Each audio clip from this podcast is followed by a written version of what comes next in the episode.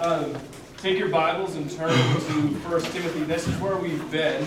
We've been in First Timothy uh, for the last couple of weeks, and what we're doing in First Timothy is establishing what we um, what we are calling a healthy understanding of church. And this is important for us um, because part of the thrust here at Buffalo City Church, part of what's going on is we're moving towards covenant membership. Um, and that's just sort of a fancy way of saying that we're going, we want to partner together as the people of God, um, just with some basic things in order that we can carry out God's purposes in this fellowship and in our community at large. Um, so we're going to 1 Timothy because Paul writes this letter directly to Timothy in order that he might have a greater understanding of what the church should look like. So in the first week, we looked at uh, Paul uh, giving Timothy some specific instruction related to some guys who were, who were kind of making a mess. They were making a mess. Straight, if you need a Bible, Larry's got some back there. Throw your hand in the air.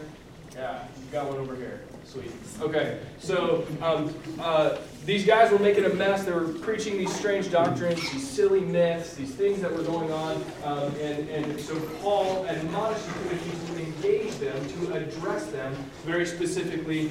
Um, and then Paul sort of bursts into this praise, um, what we call doxology, speaking of God's glory. He bursts into this in the end of the chapter and outlined for us that this is a gospel issue. Um, if we look at verse 15 of chapter 1, is a trustworthy statement deserving full acceptance that Christ Jesus came into the world to save sinners, among whom I am foremost of all. Paul understood everything that was happening, all of these negative things that were going on in the church, to be gospel issues.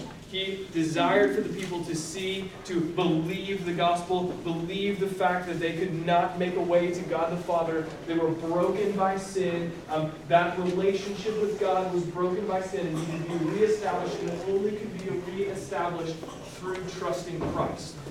So that's where we, we are. And then last week we moved into this understanding that Paul says to, first of all, when he gets to this practical understanding, we, get to this part where Paul says in the beginning of chapter 2, first of all, then I urge that entreaties and prayers, petitions, and thanksgivings be made on behalf of all men. And so Paul dives then into um, dives into our understanding of prayer, giving us um, different understandings of who prayer should be made for, when they should be made, um, and then the result of prayer and what we pray in light of. Again, he views this as a primarily gospel issue. Praying is rooted, we pray in light of the gospel. Verse 5 For there is one God and one mediator also between God and men, the man Christ Jesus. This mediator is Christ. We are praying uh, that uh, um, back in verse 2 for kings and all who are in authority, so that we lead a tranquil, quiet life in all godliness. This is good and acceptable in the sight of God our Savior, who desires all men to be saved and to come to the knowledge of the truth. Again, we said all men, we're not speaking universally, but we're speaking of all types of men. No longer is salvation only to the Jew, but also to the Greek, which is good news for us because there are very few of us probably in here who are who are Jews by heritage. So we need to, as a people, trust Christ, and, and this is now opened up to all types of people. Um, so now we move into a text that is relatively difficult. Um, and so if you, uh, let, me, let me give you a couple of disclaimers to start. Let me give you a couple of disclaimers. One, um, hopefully, Mark just talked about community. Hopefully, we have an understanding that we as a people are accessible to each other. So, some of the things that I might say this morning might rub you wrong, might, might, might, you might be confused. You might think to yourself, well, that guy, he's just speaking craziness. And so you might get in the car afterwards, and you might start to, to drive away, and you might think to yourself, well, that was just bogus and whatever. Here's what I want you to know. Disclaimer number one I'm available after this service for you to come talk to me. If there's anything that comes up in this text, you have access to me. I will stand up front here. You will have access to me to talk to me. Do I have all the answers? No, that's not what I'm saying. What I'm saying is that I'm available to talk through and hopefully at some point get, get you some resources to help. Disclaimer number two, um, and my wife doesn't know this, but I'm going to say this anyways because I'm being led to do this. My wife and I are planning now, she's, I'm planning, she's gonna join me. Um, we're, we're planning to, at some point in the near future, sit down and have a sort of a ask us anything related to, because where we're going this morning is biblical manhood and womanhood, and understanding what the Bible teaches about being a man and a woman. And so um, my wife is incredibly gifted, and I feel like I have a, a, a, place where I can come to you as one who understands, a woman who is strong and who has an incredible grasp of God's word and can teach it and, and understands it in a fantastic way, but also understands some of these concepts very deeply that we're going to talk about this morning. And so anecdotal evidence is just that it's anecdotal it's rarely it doesn't it doesn't give us a, a grounded in scripture but i also understand that my wife is, is incredibly talented and gifted and i would love to partner with her if she accepts. I would love to partner with her in answering any questions. So look for that in the next couple weeks Third disclaimer, good news is that if I say something bad, I'm going on vacation this week.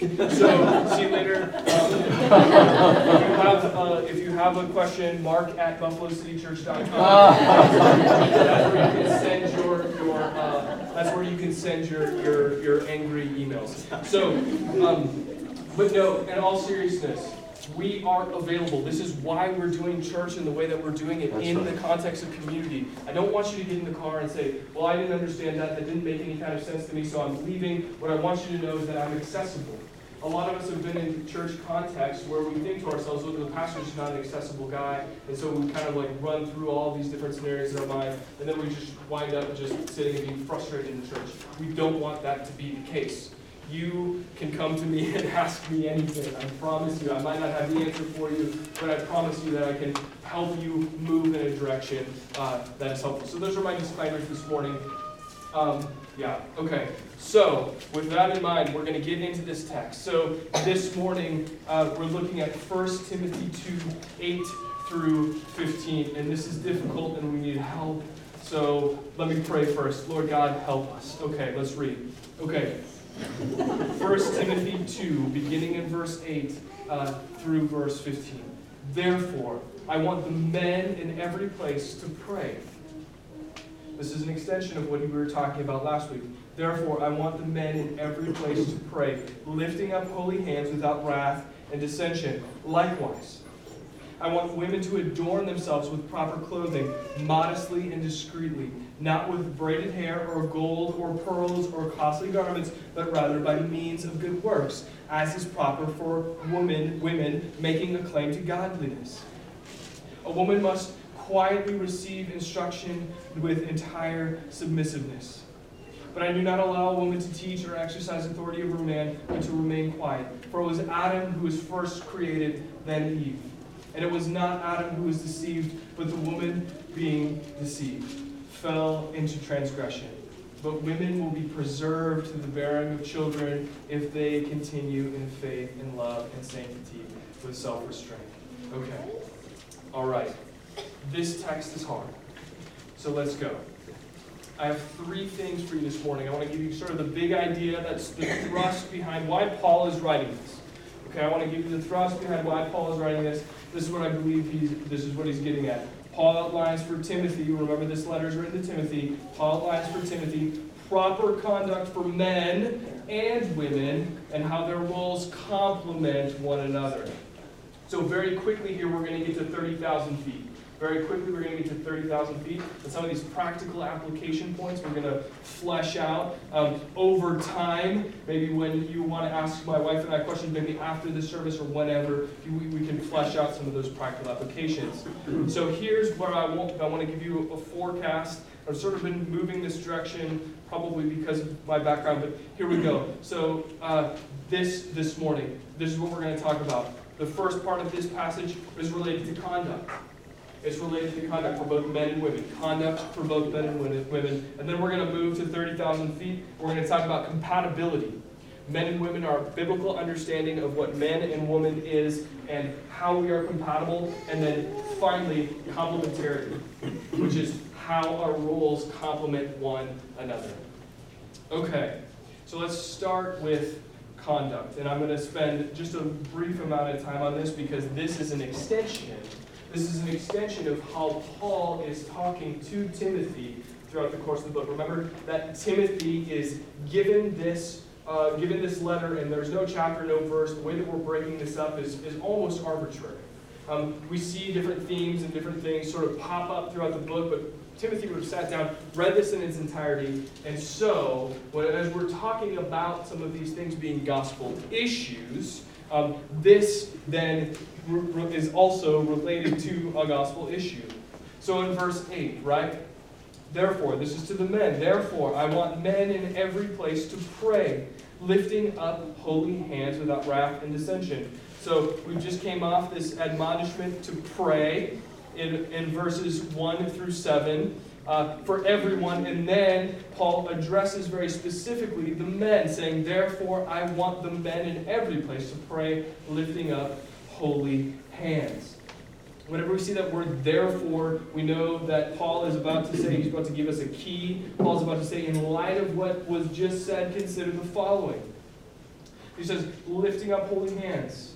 Um, Paul probably had a particular group of people in mind because this is probably related to culturally some of the things that were going on. So Paul says, um, lifting up holy hands without wrath or dissension. He probably knew of some guys, including a couple guys that he named back in chapter 1, Hymenaeus and Alexander, who were then excommunicated from the church because, uh, because of sort of subscribing to these silly myths and these endless genealogies and doctrine.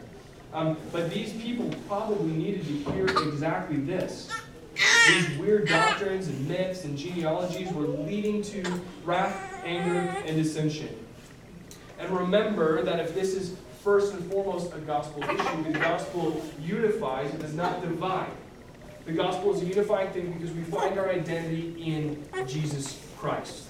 That is where we as a people, if you have trusted Christ, find our identity first. It's not in our careers. It's not in our status in society. It's not how much money we make. It's not any of that other stuff, but it's in Jesus Christ first and foremost. We are unified. If you are in Christ this morning, this is a gospel issue. We are unified. But Paul saw that the conduct wasn't following that specifically, and so he, he speaks very specifically to Timothy uh, without wrath and dissension. So as we kind of look at verses 8 through 10, then, um, this is a principle based discussion. And what I mean by that is that uh, this, this admonishment from Paul to the men to be unified in the gospel and to let their conduct reflect that of gospel impact is one that directly translates to us.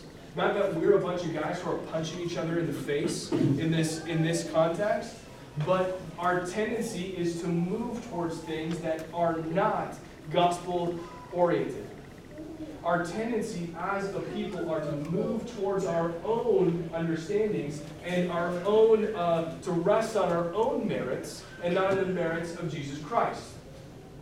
And so the principle here is simply this that we as men would be unified in the gospel, and the men who, Tim, who Paul is writing to would be unified in the gospel, and not, uh, not allow their anger or their wrath or their dissension to dictate or govern uh, how they interacted with one another.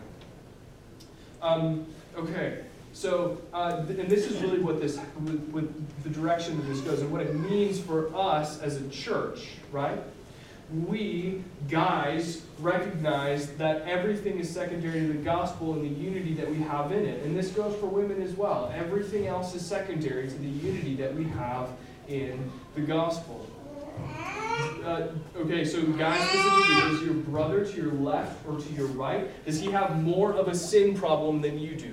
The answer is no.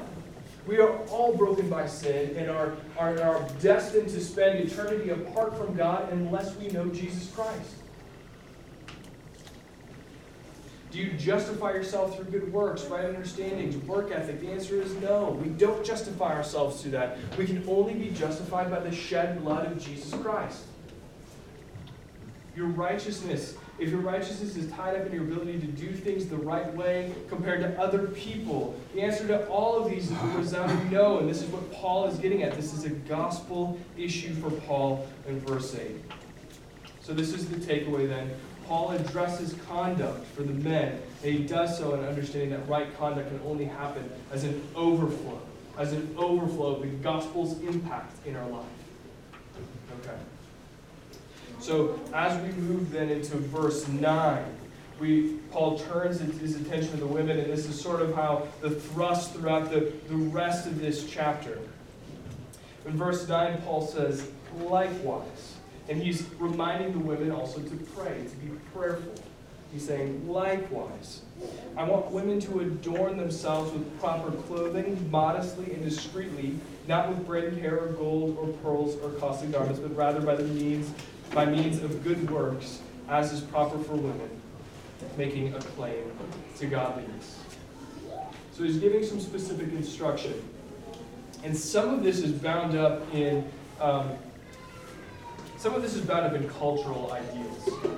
So in Ephesus, where Timothy was, there was this cult uh, where there, the, the, where the women in the cult were the priests.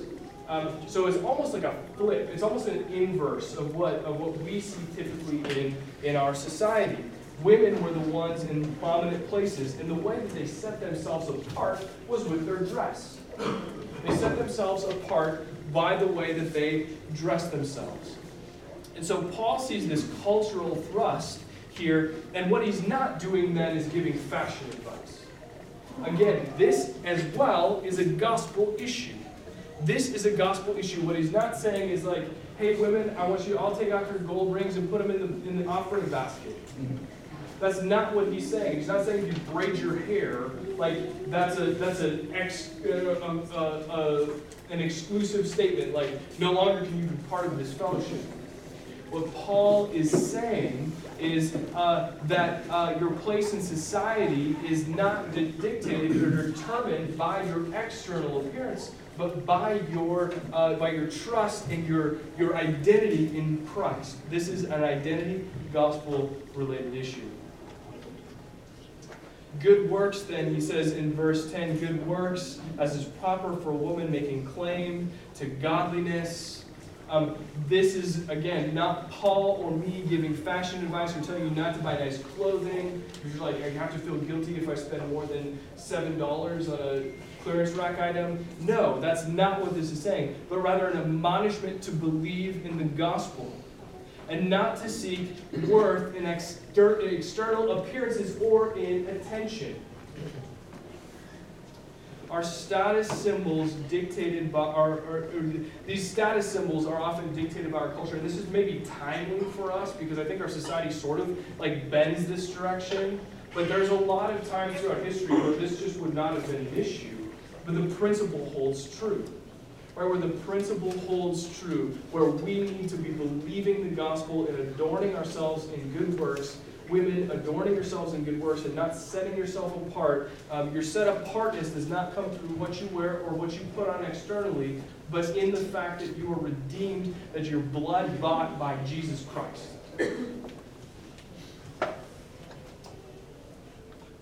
So, what does this mean for us? We look at a text like this, I think for a long time the church has just shot straight to behavior modification. Look like this, do this. Here's a laundry list, start checking off the boxes. And that's not what Paul is telling Timothy. Paul is not telling Timothy to check the boxes. What he's saying is to believe the gospel. The price has been paid. Don't feel pressure to externally look, act, dress, or be a certain way, but find freedom from that garbage understanding and focus on the fact that you were dead in your transgressions and sins, but you have been made alive with Christ. Don't compare yourselves to others physically, rather, seek to understand what good works are that flow out of gospel truth. Adorn yourself in those. This is heart, this is gospel, this is truth. And I just have to say this because, like, because when, when we when we look at this text, I think like immediately even me, like this is this text is probably one of the hardest in the Bible for me. Like because I just I just don't understand like why why why is this such a big deal? And I have to remind myself constantly that these are always gospel issues for Paul. This is always gospel issue um, in this text. Um, and and I, what I'm saying to you is this text is freedom because you no longer have to rely on yourself. You no longer have to rely on the fact that, uh, that you have to somehow make up this difference. But you can rely wholly on Jesus Christ. Maybe you're just thinking to yourself, yeah, I'm right. Like, this is just a societal, misogynistic dumpster fire. But that's not what this is. That's not what this is. This is gospel truth. I would like okay, and, and for, for a lot of us too, maybe some of the, women in this room have been abused by a text like this, whether verbally or physically or somehow have experienced abuse because some man has come into your life and said, No, you gotta look like this and do this, and this is the way that you're justified. That is an abuse of the text. And I wish I could say that I'm sorry, but I can't, I can't make it right.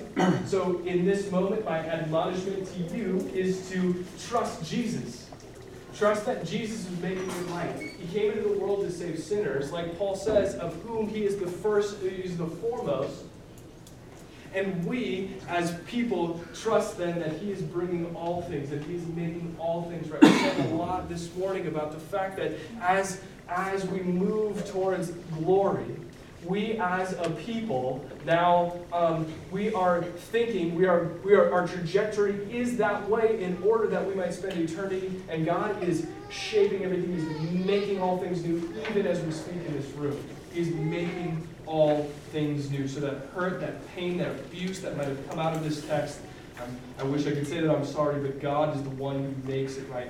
This is the gospel. Freedom not to do things externally to set ourselves apart to seek or to generate our own righteousness, but rather relinquishing our rights, acknowledging that we are totally incapable and destined to die apart from Jesus, men and women alike.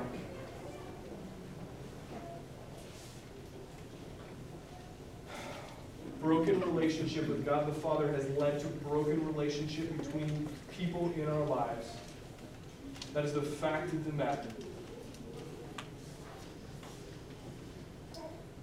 And we need to have that restored. And the only way to see that happen is in Jesus Christ.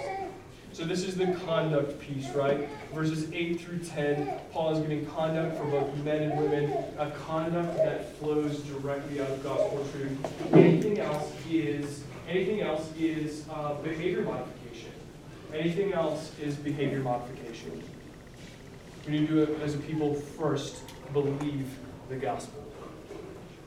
Okay, now we're now we're going to get to 30,000 feet. We're going to get to verse 11 through 15 here. And where I want to go right now is sort of back up, and I want to rewind a little bit and think about uh, think about creation. Um, we're going to talk about so this this idea of compatibility. We're gonna we're sort of gonna I'm going to give you some ideas related to biblical man and woman and what it means to be man and woman according to Scripture. So in verse 11, Paul then writes, A woman must quietly receive instruction with entire submissiveness, but I do not allow a woman to teach or exercise authority over a man, but to remain quiet. For it was Adam who was first created, and then Eve, and it was not Adam who was deceived, but the woman being deceived fell into transgression. But women will be preserved through the bearing of children if they continue in faith and love and sanctity with self restraint. Okay, so this is where it kind of gets hard, that's why we're going to 30,000 feet. Genesis 1 26 through 28.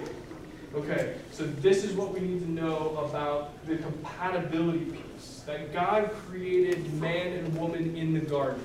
God created both man and woman in the garden. We need to have an understanding that we, in the creation account, were created by God, and that we were both also created in God's image. Both of these, those things are true. Both of those things are universal truth. There's no man, no woman who is not created in the image of God. And so we have this sameness that we possess. This sameness that we possess. And then in Genesis 2.18, uh, uh, God says very specifically it's not good for man to be alone, and that he created a helper suitable for him. He created a helper suitable for man, and that was woman. Again, the sameness was what binded them and not that not separated them. So as we're moving forward in 1 Timothy 2, we see that these distinct roles starting to roll or sort of be laid out for us for the church. we first need to see that men and women were both created by God and in God's image. This makes men and women equal. Men and women are equal in the fact that they are created by God and in God's image. One is not inferior to another. Man is not inferior to woman, woman is not inferior to man. Both are created by God and in God's image. And then, and after we see the compatibility and the sameness that man and woman possess, then we see a, a difference in the intended roles.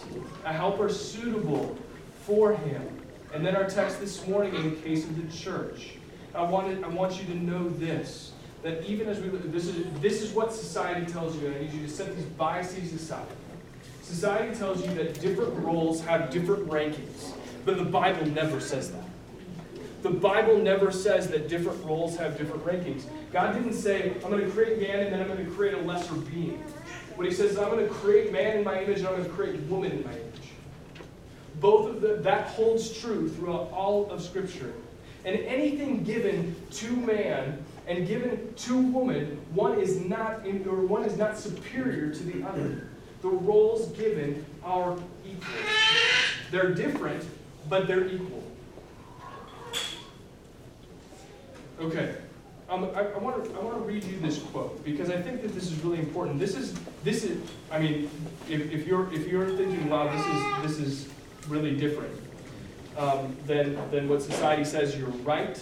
Um, and also, this is not an issue that's like resolved or settled even within the Christian community. There are a lot of people who have a lot of different positions on this. Um, and I, what I'm giving you this morning is what I believe to be truth from the text. Okay, let me read this to you. This is from a, a, a blogger. Her name is Jen Wilkin. Um, and she, she wrote this blog in response to some stuff that's going on in this world, this understanding of biblical manhood and womanhood. Um, uh, on the community group discussion guides this week, I've, I've, given you like the name of her, her blog and the name of the article. So if you want to go read it in its entirety, you can. It's very, very good. Uh, I would highly, highly recommend it. It might even increase or shed some additional light on this for you. Let me read this for you. God creates man, notes that he needs a suitable helper, then commands him to give uh, names to every living creature. The, name, the animals parade by. This is a creation account. The animals parade by ostrich, camel, alligator. Adam obediently names each one. It must have been a very long line of creatures, great and small, as Adam gave names to all livestock and to birds of the heavens and to every beast of the field. Yet none of them is a suitable partner for him. Though half of them share his maleness, none of them share his humanness.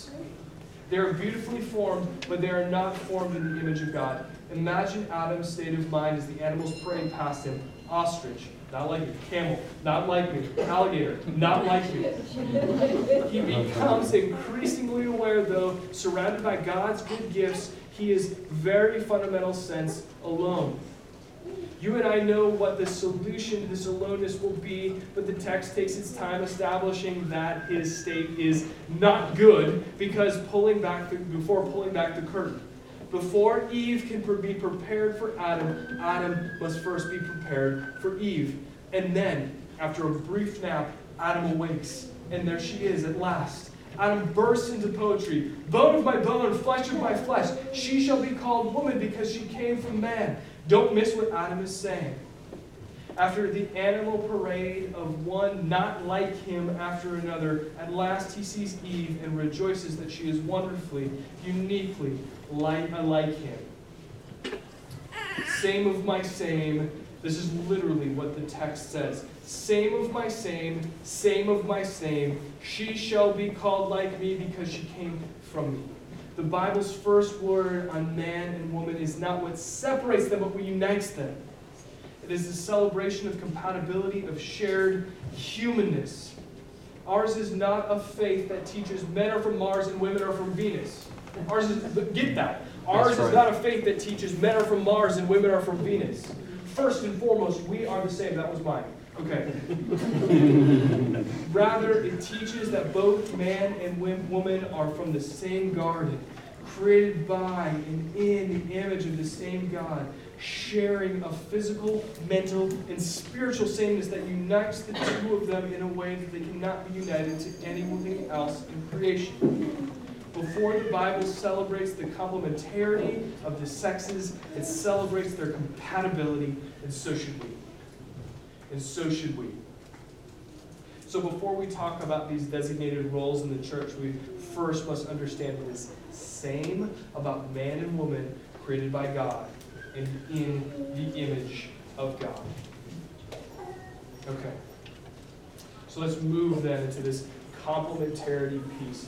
How men and women are designed to complement one another. And remember, going into this discussion, one role not inferior to another, one role not superior to one another, created first, created second, doesn't matter. Those things are not commentaries. What society will tell you, what society will tell you is that man and woman, if woman was created second, that means she's inferior. The Bible does not teach that. The Bible does not teach that secondness is secondary. It teaches that, that both man and woman are equal in that they are created by God and in the image of God. Okay, so complementarity. So in verses 11 and 12, and I promise we'll even address the last three verses here quickly. Because of Paul's argument in verse 13, right? For it was Adam who was first created and then Eve. Right? Creation order is important, but only in that it sets these roles apart, not in that it makes one superior or one inferior. Paul sees that the order of creation, men are charged to exercise dominion over the garden. So, as men, we are called to exercise dominion. And then, woman was created second and charged to assist the man's exercise of dominion over creation. Okay, here's an aside. Here's an aside for you. Um, if you see the word helper in the text, if you see the word helper, and he says a helper suitable for him, this is an outworking of the Godhead. This is an outworking of the Godhead. The, the New Testament calls the Spirit, who we claim to be equal person in the Trinity. There is no distinction, right? What, uh, what one nature, three persons. This is the this is the Trinity. Um, the, the Spirit is frequently uh, referred to in the New Testament as the, here's a word, the paraclete, which means helper. That means helper. So if you're a woman and you think to yourself, well, there's no way that a helper status can be secondary, or it can't be secondary, but it is uh, it is an inferior role, then you are then I'm sorry, but you are wrong because one of the persons of the Godhead is referred to specifically and consistently as helper. Okay, that was my assignment. Okay. Um, again, one role here isn't considered lesser in Scripture. Both were given divinely by God to read to each individual. Second, again, does not mean inferior. This is the argument that Paul makes that transcends culture because he's rooting it in creation. Because he's re- rooting it in creation. So, verses 11, 12, a couple of elements to consider. Um, these are the best definitions that I've found of these biblical um, understandings. Um, I don't think that these are uh, intended to dumb down what's happening in this text because we see a few words here that are probably trigger words in our culture. We see authority, when we see submissiveness. Those words are probably triggering. Like so, so here, here, here's the what I believe to be sufficient uh, solid biblical definitions. These are not original to me. Um, submission, like we see in verse 11, a woman must quietly receive instruction with entire submiss- submissiveness. Submission refers to the divine calling of the rest of the church. Okay, so get this. This is not for women alone. This is for men also. And this carries us into what we're going to be talking about next week when we start talking about the offices of the church. We talk about elders, we talk about deacons um, the elders in the church. What Paul is getting at, the thrust of 11 and 12, is that these are uh, roles and uh, offices for the elder, but not every man is qualified to serve as an elder.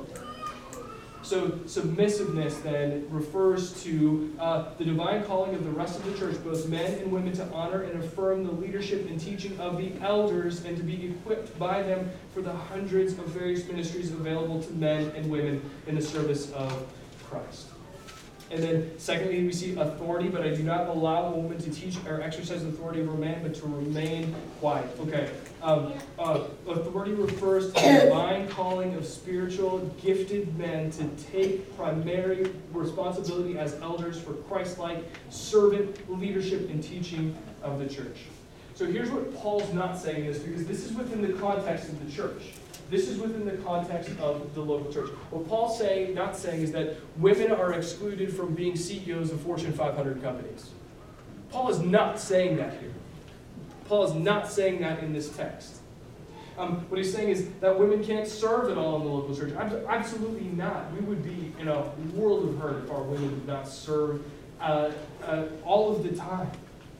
Um, this, he's not saying women don't deserve equal pay for equal work. That is, I mean, that, that's important. Like, we need to be advocates for that because if we believe that men and women are both created by God and in God's image, they should receive equal pay for equal work. And the list goes on. What Paul is saying within the structure of the church, women are called to be those who support the men who are called to serve the local churches, elders, overseers, or pastors. Same word there, elders, overseers, pastors, based on creation roles not based on inferiority.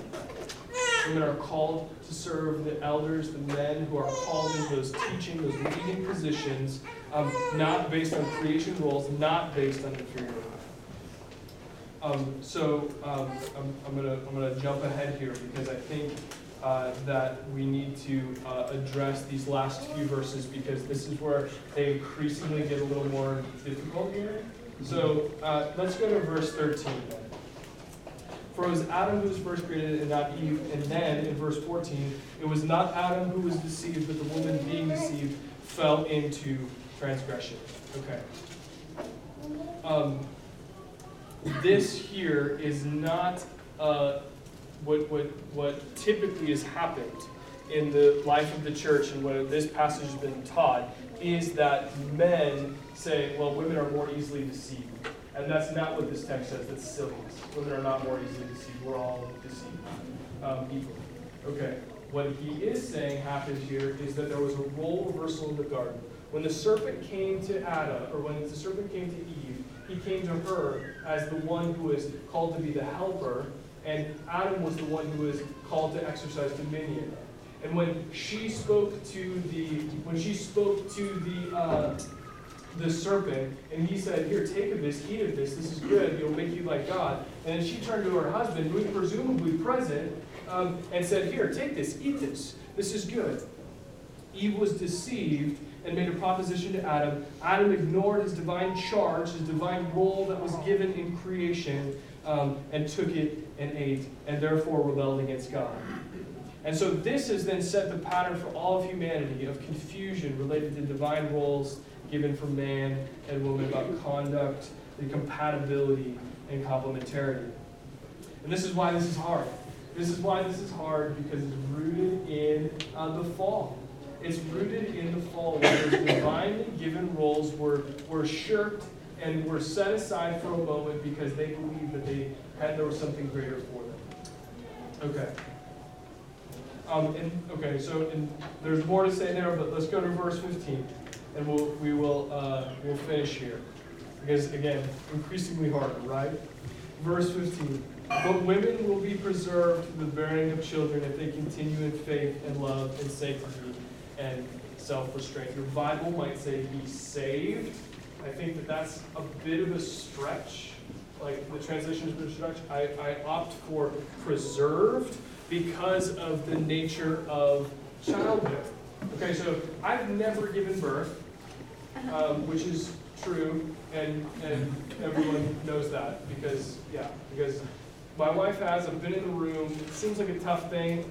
Um, I'm not, not going to go into it more um, But what, what, what's happening here is an understanding of Genesis 3 then, and after men and women, after their roles were, were, were reversed, or they were upended in the garden, then what happens is uh, this curse where God says your pain, women, is going to be amplified. It's going to be multiplied in childbearing. Okay, we've been talking about suffering a lot.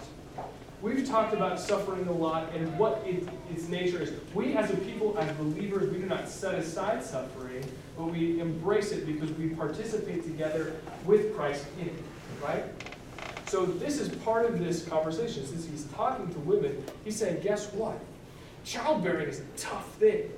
Like that is hard. And in Romans chapter 5, when Paul is talking to the Romans, he says, uh, he says very specifically, well, let me, let me make sure that I don't misquote this. Um, and not only this, but we exult in our tribulations, knowing that tribulation brings about what? Perseverance. Same word, preserve in childbearing. This suffering that comes as a result of the curse is now being used by God to preserve us, to preserve women, um, in order that they might come to the end of their life. And then in the second half of this verse, that they continue in faith and love and sanctity with self restraint. Again, a gospel issue related to conduct. A gospel issue related to conduct. If you are being preserved, then the outworking of this, the outflow of it, is love, faith, sanctity with self restraint. Okay. Okay, all right.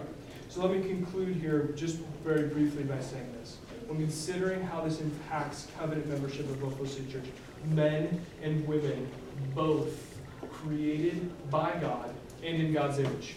Men and women both created by God uh, and in God's image. That means that we are um, we are set in up in such a way that that we celebrate then the diversity that we have here in this congregation both divinely given roles, not one inter- inferior to the other, but complementary, complementary to each other. We see that the gospel produces an intended effect in our conduct as it plays itself out in the church. So, and then as we look at this text, we practically then affirm, we practically then affirm that the office of elder, the office of overseer, and the office of pastor, which is all the same office, that office is reserved for men. Um, because he roots this in created creation order um, and divinely given roles before sin entered and corrupted humanity. Um, next week, then we'll talk more about that. Again, what I said is like that role isn't isn't even offered to all men; it's offered to a specific subset. We're going to dive into that next week as we get into chapter three. Um, okay, um, but again, let me let me just let me admonish you in this. Like, if this is a text that, that rubs you wrong, that's totally fine. But we need, as a people, to define, to see the things that, that we love more than Jesus. And sometimes that means hearing a difficult word out of God's word. Um, and sometimes that means that, that we need to do some significant searching. I think that equally as offensive is taking a text like this and just accepting it at face value. I think we need to try it. I think we need to test it. I think we need to run it through filters. I think that we need to consider how our society actually engages with something like this, with this sort of thing. Because we are called to be able to give a defense for the faith that we have. And that's important, and that's why this text um, needs to be addressed while we need to continue pursuing um, an, a greater understanding of it in our lives. So let's pray again. Lord God, we thank